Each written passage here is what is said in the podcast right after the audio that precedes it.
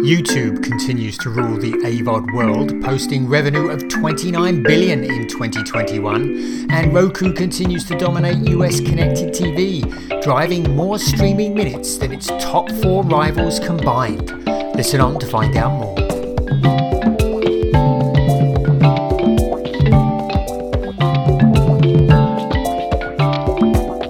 And welcome to this week's edition of Inside the Stream. This is Will Richmond from Video News, and that was Colin Dixon from InScreen Media at the top there. Hey, Colin, how's everything? Uh, it's great, Will, and uh, I'm still a little bit sad that the forty-niners exited the yeah. uh, the quest to the Super Bowl last weekend, but I got to say I can't complain because it's the the season started off pretty poorly. And just to see them get that far was a lot of fun. So uh, I don't know about you, but uh, I kind of like Cincinnati for the for the win in the in the Super Bowl. They looked awfully good, I thought. I'm not sure. Uh, I don't know. I mean, here in New England, um, the big story of the week was the Tom Brady retirement, of course. Of course. Well, it was I mean, here too, because of course everywhere. He's Sarah High School, has Sarah High School grad here in uh, in the Bay Area. Right. Right. So I think it was a big story everywhere, actually. Um, yes. Hard not to be. Hard no. not to be. So um, anyway, yeah, it's, Super Bowl's going to be fun. It's, I think it's going to be great. The whole N F L postseason has been really incredible. The number of games that have been so close in you know regular or overtime. It's just been yep. crazy, crazy. Yep. yep.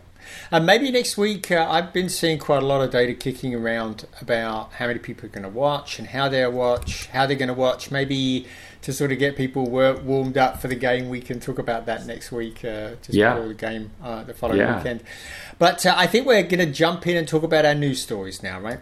Yeah, we're going to do a couple of news items, and then we have a couple of stories to get into this week as well. That's right. And I'm going to, I want to mention the the fact that Comcast and ViacomCBS, who are actually working together in Europe on a new service called Sky Showtime. Uh, they've got full regulatory approval, and so they will be launching in Europe later this year. And this is a kind of interesting deal, Will.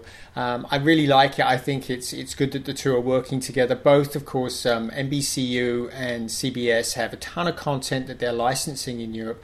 And I think that's one of the problems that they have there, that between e- each of them couldn't get enough content together for a full service. And working together to sort of bring what they have really does create a much more interesting service. They say they're going to launch with ten thousand hours of content, and they're excited to be launching all over uh, all over Europe.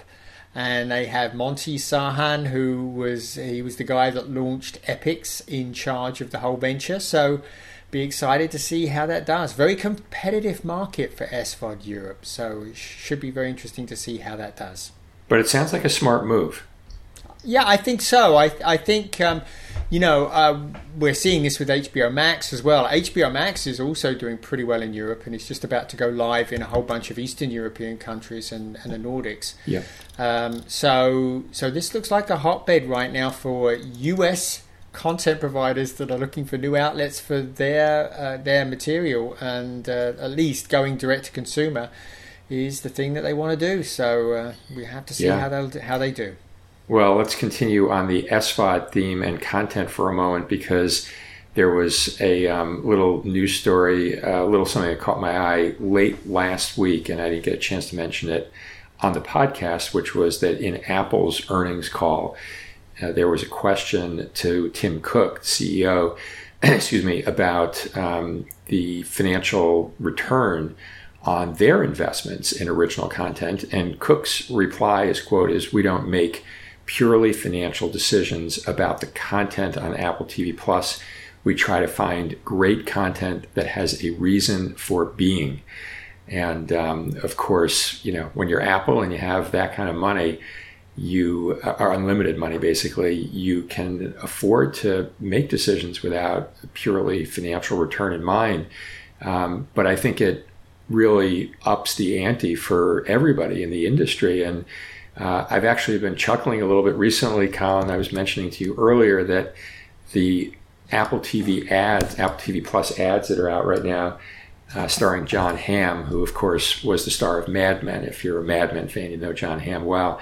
Uh, and John Hamm is basically cycling through the Apple T V Plus U I and calling out all the A-list stars that now are on Apple T V Plus, and kind of, you know, woe is meing about why he's not there, why Apple hasn't made a deal with him.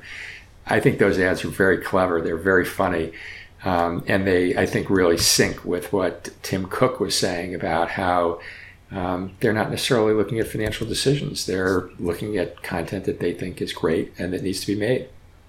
Yeah, that's that's very clear by their strategy, Will, because uh, as you know, we, I've been very critical of, of Apple T V Plus for just not having enough content there to hold people and to make it worthwhile staying a permanent subscriber to. Uh, and I know he was asked in the earnings call very directly about Apple T V subscribers, and he wouldn't he wouldn't say anything about uh, about that at all. So uh, that said, although I had been pretty critical of the service, uh, he is right.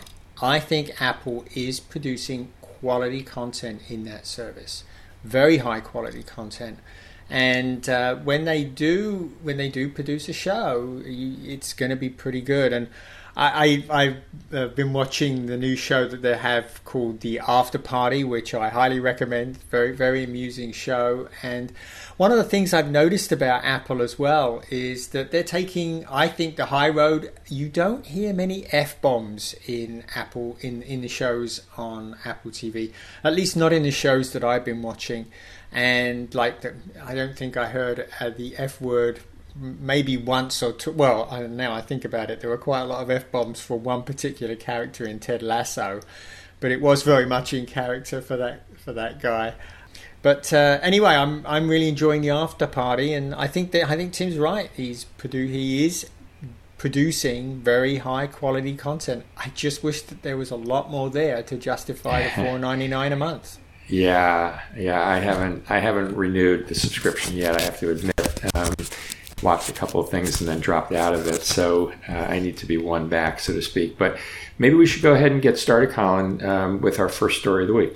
Yeah, yeah, why don't we? I, I think you are going to be talking to us about Google earnings, and in particular, how well YouTube continues to do. I know you like YouTube, and they're continuing to prove that your faith in them is justified, right? Uh, well, I've been a big fan of YouTube and their model for a while, and um, have written a number of times about just the really incredible financial performance of YouTube since we got more visibility on how they're actually doing. And that was tied to um, a few years ago, uh, them releasing for the first time their ad revenue number for uh, for YouTube, and um, they've continued to do that, and th- that's allowed for finally being able to make some comparisons. So uh, Q four of twenty twenty-one, they reported eight point six billion dollars in advertising revenue for YouTube. That was up twenty-five percent from the six point nine billion dollars in um, two thousand, Q four of two thousand twenty. And if you look at it on an annual basis, they YouTube advertising was at almost twenty-nine billion dollars in two thousand twenty-one, and that was up from about twenty billion dollars in twenty twenty. So they were up almost about forty-six, forty-seven percent in annual revenue in advertising only in twenty-one. Um, but that's, of course, that's, of course, the biggest slice of YouTube's revenue, for sure, the advertising. And we'll come back and talk more about the advertising, but I just want to fill out the financial picture first. Um, so if you assume YouTube, just to think about the other two main revenue streams for YouTube, um, they're probably, you know, give or take around four million subscribers on YouTube T V, maybe a little less.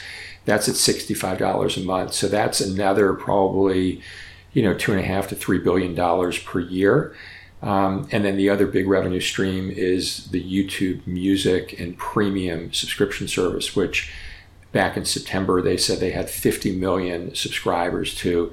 Um, an average is probably around ten dollars per month. It might be a little bit less than that. So there's probably maybe another five billion, give or take, in YouTube Music and premium revenue coming in as well, subscription revenue coming in. So you add that all up, twenty-eight plus the three plus the five. Um, and, you know, YouTube as a whole certainly is over thirty billion dollars a year now in revenue, and is probably closer to thirty-five billion dollars. And, you know, you just stop and think, it's only been about fifteen years since Google acquired the company, and they were, you know, really minuscule at that point.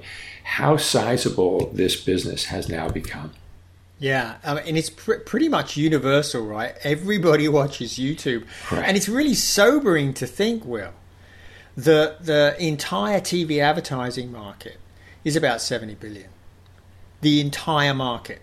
And YouTube is, I mean, it's it's it's approaching half of that. Well, that's uh, seventy billion dollars is the U S market, and the yes, YouTube U S numbers are and this global, is a worldwide. This is a worldwide. Yeah. This is and a I worldwide think about eighty percent. And I think about eighty percent of YouTube's viewership comes internationally. So, say twenty percent of the twenty-eight billion dollars. So maybe it's yeah. five and a half to six billion compared yeah. to the seven billion, give or take. But it is. It's still. I mean, it's still huge. An amazing, amazing number.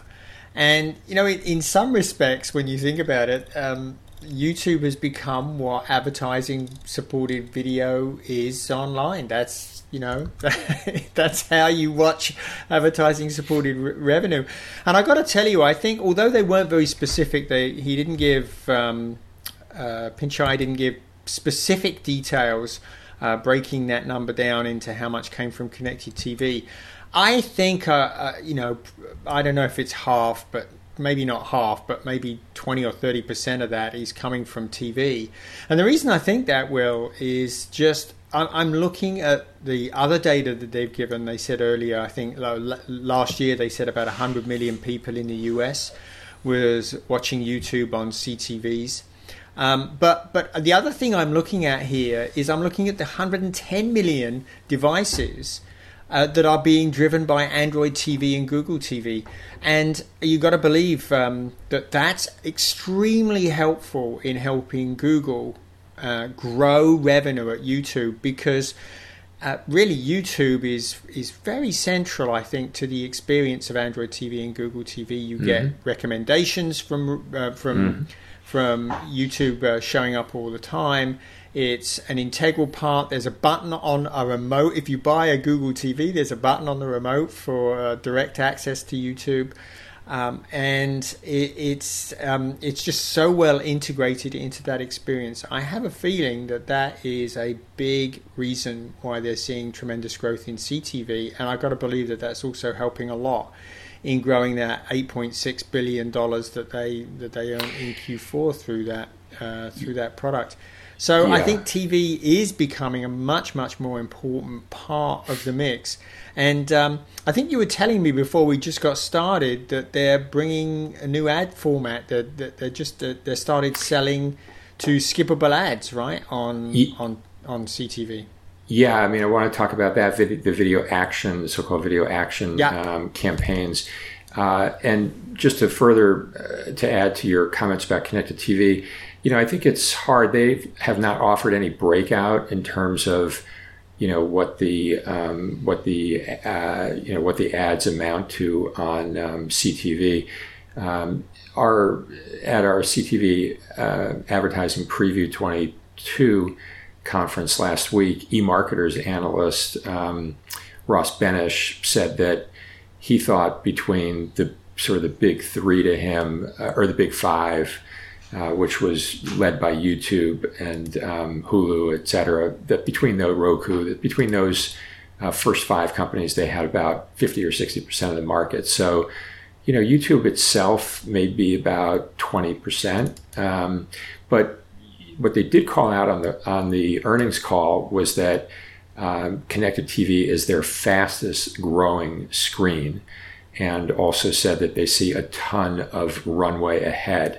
So, um, and actually just one other quote is that, you know, all in all, they're excited by the opportunities ahead in connected T V and that they're just getting started. And, and part of the just getting started is what you just mentioned before, which is um, that they have now, uh, as of a couple of months ago, enabled the so-called video action campaigns to extend to C T V inventory as well. And, and that means that advertisers are able to, you know, create these campaigns that are, um, that incorporate conversion capabilities, you know, sort of lower funnel capabilities. And um, that's important, of course, because that helps drive an actual, you know, tangible return um, beyond, you know, recall and awareness, things like that. It actually can drive purchase or leads or whatever else, you know, the advertiser is searching for, is, is searching to accomplish. So um, there was a great quote in the earnings call where they said that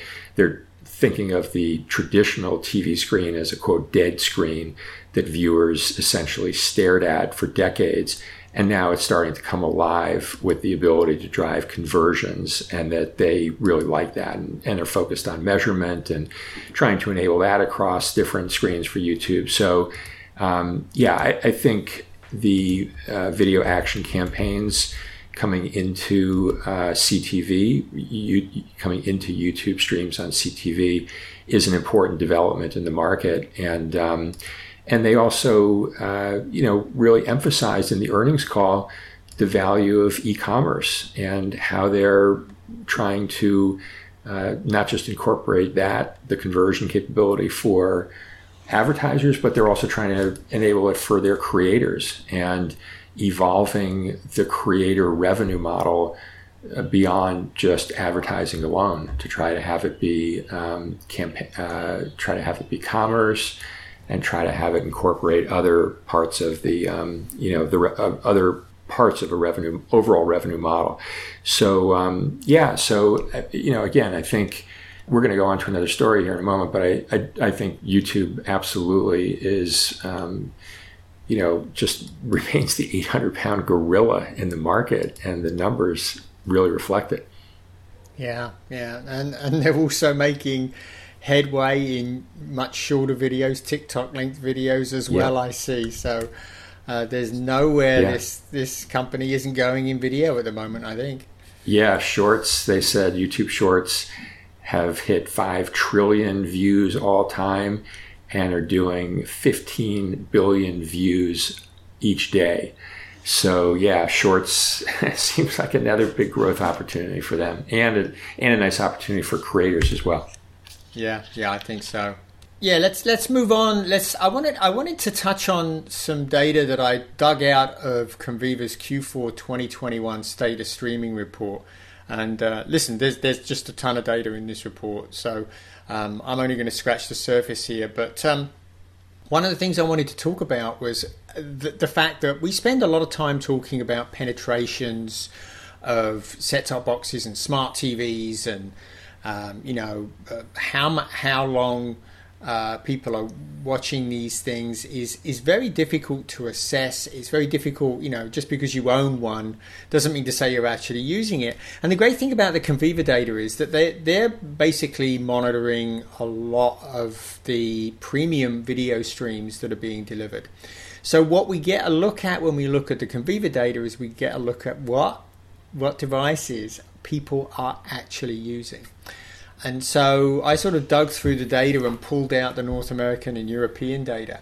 And it's it's pretty interesting, and it's not necessarily the same as you would you would think looking at penetration numbers. So let me give you the top line on, on the screen preferences. Um, so for premium video, we're, we're talking about premium video, um, it's still all about the big screen. C T V, whether you're using an S M P, a streaming media player, or you're using a smart T V, or for that matter, a game console. Some people, are, some a lot of people are still using those as well.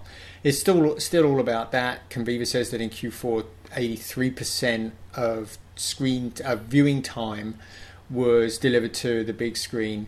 Um, mobile was the next with eight, just eight percent, and desktop and tablet were behind, were behind there.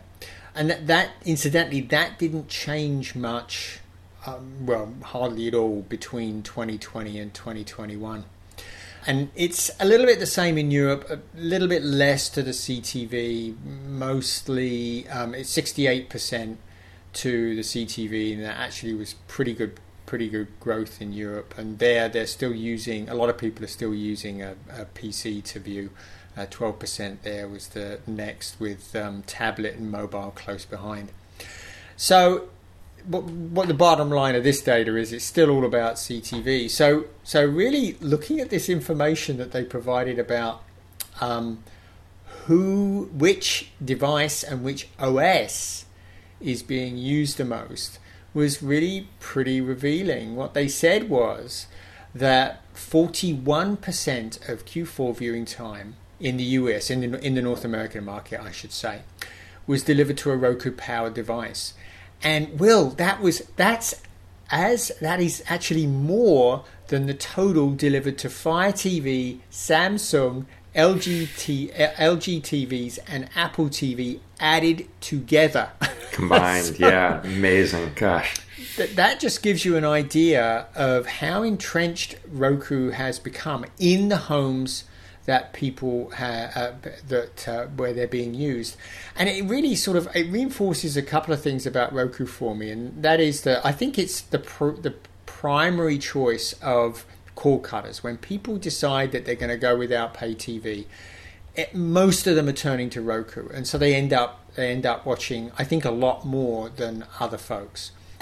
And it's not, I should say, it's not that way in Europe, not at all, because Roku is just getting started. It has a very small share in Europe, only about five percent of the time, of streaming time. And there, um, actually, Samsung is in the lead with twenty percent and Fire T V with twelve percent. Um, now, the, the interesting thing here is that uh, in the U S, in, the, in North American markets, Fire T V and Roku are pretty much neck and neck. In if you look at the share of devices in people's homes, they're pretty much neck and neck. I think it's around about thirty percent share each of those homes that actually have a streaming media player. So that that just makes, to me, it's even more remarkable how much time, uh, how much streaming time is actually delivered through a Roku device. And this, I think, gives us a little bit of insight into why we've seen such such remarkable growth in Roku's um, platform business, which includes the Roku channel and all of the ads that it's serving up, because people are just the the people that use Roku's are just spending so much darn time watching yeah. T V. And, and in fact, we, if you look at the numbers, if you look at Roku's um, streaming numbers and you sort of divide it out by the number of active accounts, they're watching three plus hours a day. So it's just, it, it is their television. Uh, they're really not doing other things. That's what they're they're doing for Roku. So I think in a lot of houses, Fire T V maybe is actually the secondary device. Maybe they're still using a pay T V set-top box to, to watch quite a lot of content as well. So anyway, that was the thing that really jumped out to me most from that data was just, you know, how we keep hearing about how Fire T V is catching up and overtaking Roku, but in in truth, when it comes to viewing, it's not even close. It's still all about Roku. Right, you got to focus on usage, as you're saying, actual usage and viewership, not just ownership. That, that's absolutely right. And that Conviva data I looked at, also that report I looked at also is just jam-packed. There's there's so much data in there. You've just scratched the surface. Yeah, yeah. The, this data I pulled out on on Roku and on the screen preferences. They have this big wheel which has a whole bunch. Right. Of, it's it's so information dense that you have to really pay attention when you're reading it. But it is certainly well well worth reading. And they also have in there, they have a whole bunch of data about video performance and also social. They're now including social social data in there as well, social social performance. So well worth picking up. But anyway, that Roku may be may have its challenges cut out for it this year, but it starts from a place of strength, I think. I think you're right, and I think we may also be about out of time here as well. Yep, I think so. All right, Colin, good chatting about, uh, well, I guess we had four topics this week, so we covered a lot of ground. And uh, thanks, everybody, for listening in on this week's edition of Inside Stream, and we will see you all again next week.